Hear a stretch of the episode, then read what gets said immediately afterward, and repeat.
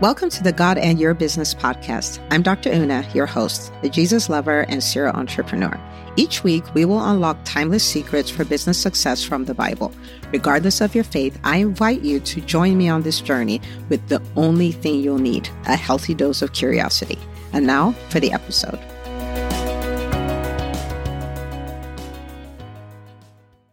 Well, hello, hello. Welcome back to another episode of the God and Your Business podcast. As always, super pumped to be in your ears. And I have something really exciting for us to look, uh, look at today. And it, we're pulling it from the, from the life of Joseph. And I'm just going to read it and I will let you guess where we're going with it. How about that? Okay. So the background of this story is, you know, you think about it. Joseph had, Joseph had been sold into slavery. Okay. So he was a slave.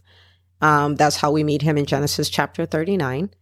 And, you know, he, his, his boss, Potiphar, was like, Oh my goodness, clearly this man is a man blessed by God and God makes everything he does to prosper. And when I think about it in my day, I, you know, I try to, I try to not just gloss over the story. And I'm like, wait a minute. A slave was so anointed and, you know, had the presence of God and was functioning wisdom and all this so much so that his boss, his master was like, God is with this person. Like he saw it. Like he couldn't, obviously couldn't see wisdom, but he could see the result of it. And I was like, like, do I live that way where I produce results such that people are like, God is with that one, right? But anyway, so that's, you know, 39. And then, you know, his boss's wife, Potiphar's wife, really liked Joseph and tried to get Joseph to sleep with her. Joseph was like, I cannot sin against God and I cannot sin against my boss by doing this thing. And so she set him up and, you know, told her husband he came to rape me when nobody else was here. And so he had him put in prison, not just any prison. He had him put in the king's, where the king's prisoners were kept. And so, you know, Joseph goes from being a slave to being a slave in prison. Okay, so he's a slave in prison, but while there, God is still with him. He's still functioning all these gifts of the Spirit, right? He's interpreting dreams. He's doing all these things.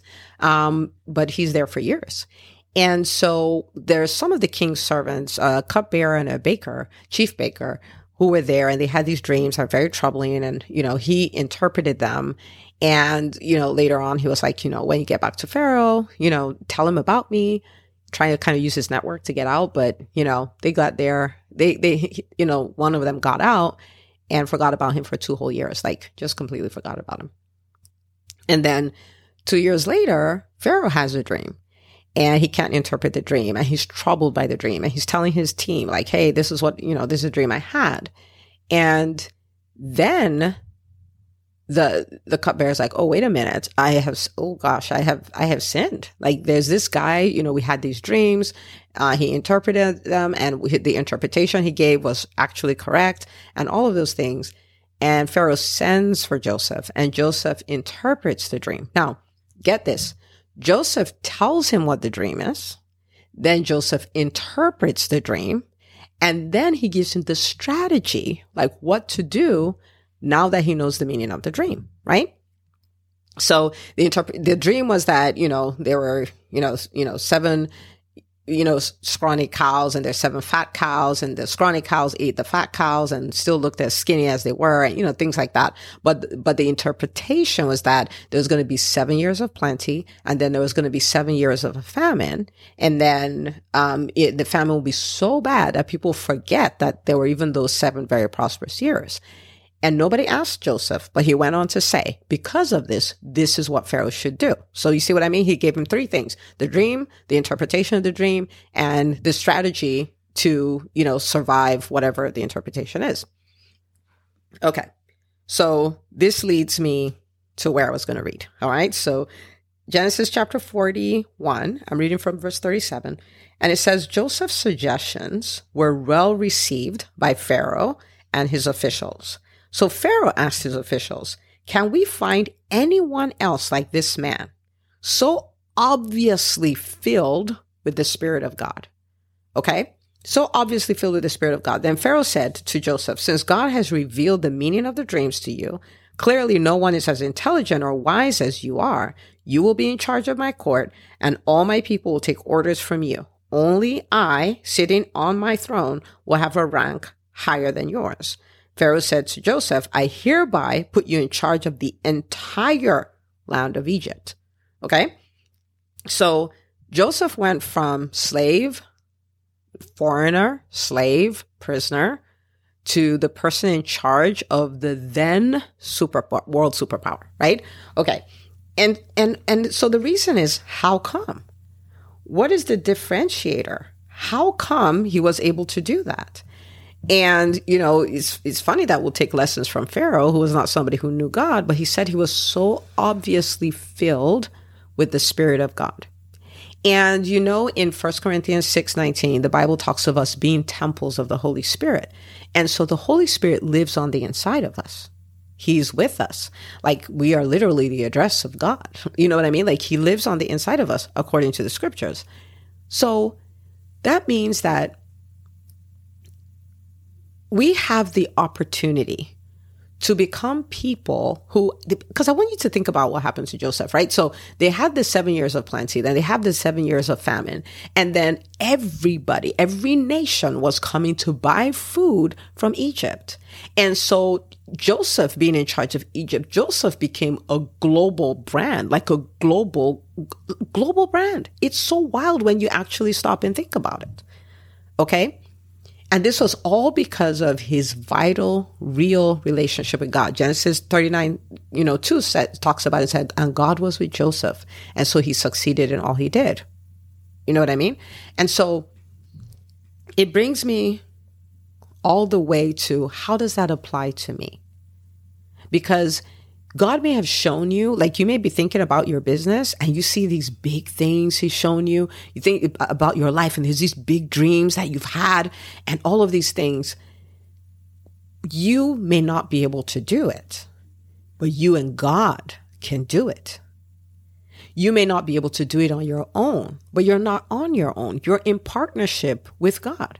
He is the Holy Spirit on the inside of you is your unfair advantage. He's the one who gives you the upper hand. He's the one that really does the heavy lifting. We just do our corresponding action, but he's the one doing the heavy lifting. And so how do we stop ignoring him? How do we actually have a, an understanding of what we actually have access to? Because the fact that you have that, the fact that, fact that you are in partnership with the Holy Spirit, you have the opportunity to be, doesn't mean you will be. Same way I can have a million dollars in the bank, but there's a process for me to go get the million dollars, right? Is it in the bank? Is it mine? Yes. But am I doing without if I don't go to the bank, cash a check, all of those things? Yeah yeah, you, there are things God has given us access to that we're not touching at all. So what do we do? What do we do so that we can have this vibrant relationship with God? What do we do so that we can stop, start walking the reality of this partnership? What do we do so we can start taking advantage of our unfair advantage? Right. And I want to give you, I want to give you four things. Okay.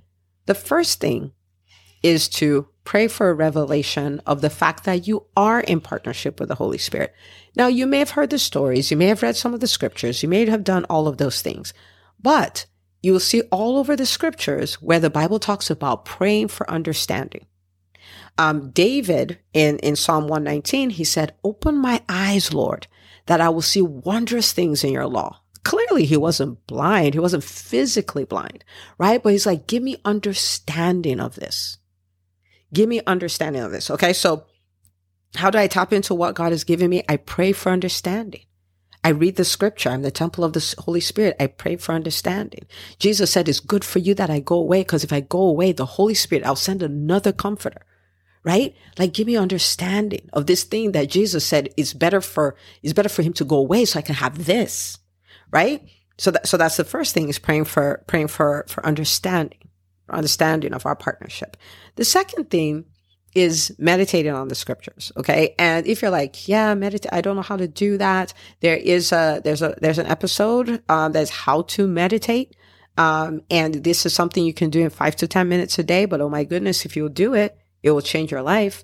And so you start meditating on those scriptures. You start meditating on like Genesis 39 2 that David, um, Joseph succeeded in everything he did because God was with him. And the Bible talking about that there was talking about him as a slave. Like even as a slave, he was successful. Like his boss was like, I put you in charge of everything I own as a slave, as a foreigner, right?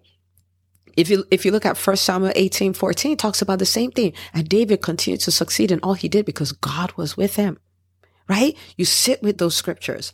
You sit with them um, you know, t- talking about the help of the Holy Spirit. The Lord is my shepherd. For instance, the Lord is my shepherd. I shall not want. He guides me. He leads me, shows me the way I should go. I'm not supposed to grope around in the dark. I'm not supposed to not know what to do. Like I may not know what to do, but I'm carrying, I'm carrying the one who knows everything.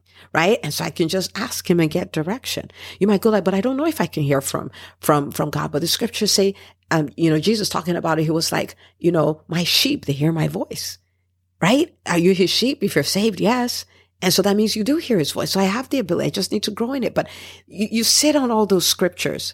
The more you meditate on them, the more of a reality they become. The more aware you are that the Holy Spirit is with you at all times. The more you lean on him for help. The more you pay attention to his leading, the more of a sign and a wonder you'll be. Okay. So that's number, that's number two. Number three. Number three is read the word. Like, so meditation, a lot of times you're taking one scripture and you're doing a deep dive on it and things like that. But when you're reading when you're reading the word, you're reading chapters, you're reading whole books and things like that. What you're doing is you're really looking at what is God's way of doing things. Right? Especially like if you're reading the life of Jesus. How did he respond to people? How did he talk to people? How did he treat people? What did he do in the face of challenges? What did he do when people didn't believe him? Like every time you look at that and you uncover one of them, that's the wisdom of God. That's the way God acts. That's the way God behaves. In the scripture in Isaiah 55, um, 11 says, my ways are not your ways. My thoughts are not your thoughts, right? My ways are so higher than your ways. And this is the thing. That's why his results are different from our results. But if we start adopting his ways, we start getting his caliber of results. Right. And so if you read the scriptures with, with this curiosity, like how does God act? How does God think? What does God do in certain situations? Then you can start adopting that and you can start doing that too. And guess what? You start having signs and wonders caliber results. Okay. So read the word. It's not this ritual we do as Christians. It's something you do to set yourself up. Set yourself up to be a billboard for God. Number four. Number four is you practice. You practice functioning in the wisdom of God. You practice functioning in the wisdom of God. What does that mean? It means that the things that you are learning, you will have opportunity to act them out. Act them out. Right? So if you are, if you look at the life of Jesus, you'll find that Jesus loved people. So you practice loving people. I don't do people. No, you practice loving people, right? Um, you see that Jesus, when faced with lack, he gave thanks, right? When they said, Oh, there's no food to feed these people. We just have five loaves and two fish. What was the first thing he did? He took it. He blessed it. He, he gave thanks. Would you give thanks if you don't have all you want? Or would you pitch a fit?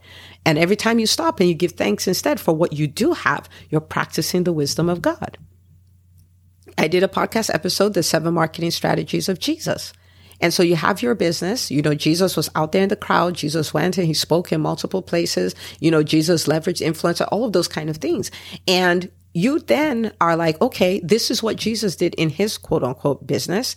And you start practicing the wisdom of God. You're like, I don't do stuff like that. Now you do, right? You start practicing. And the more you practice, the Jesus leaned on the Holy Spirit. Jesus waited for guidance and all of those things.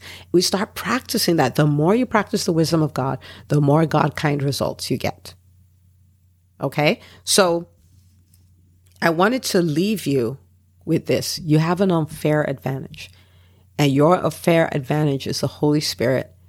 And he can take you to the highest heights. Look at what he did in the life of Joseph. We're not alone. We don't have to figure this all out by ourselves, but we do need to build a vital, real, dynamic relationship with the Holy Spirit who is already living on the inside of us, which means we've been ignoring him. And now we don't ignore him anymore, right? Because we're practicing, right? Okay. So the things that God has shown you, he's with you. and he wants to get them done with you.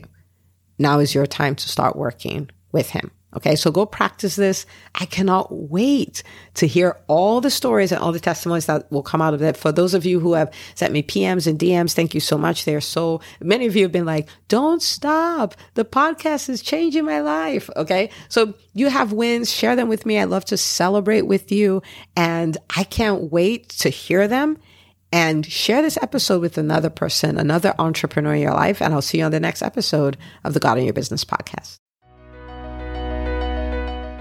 You've been listening to the God in Your Business podcast. If anything you've ever heard on this podcast has helped you, please head over to iTunes to subscribe, rate, and leave us a review. It really helps us get the word out. Thank you so much. And remember, you are not alone in business. You're doing business with God, the smartest being in the universe. See you next week.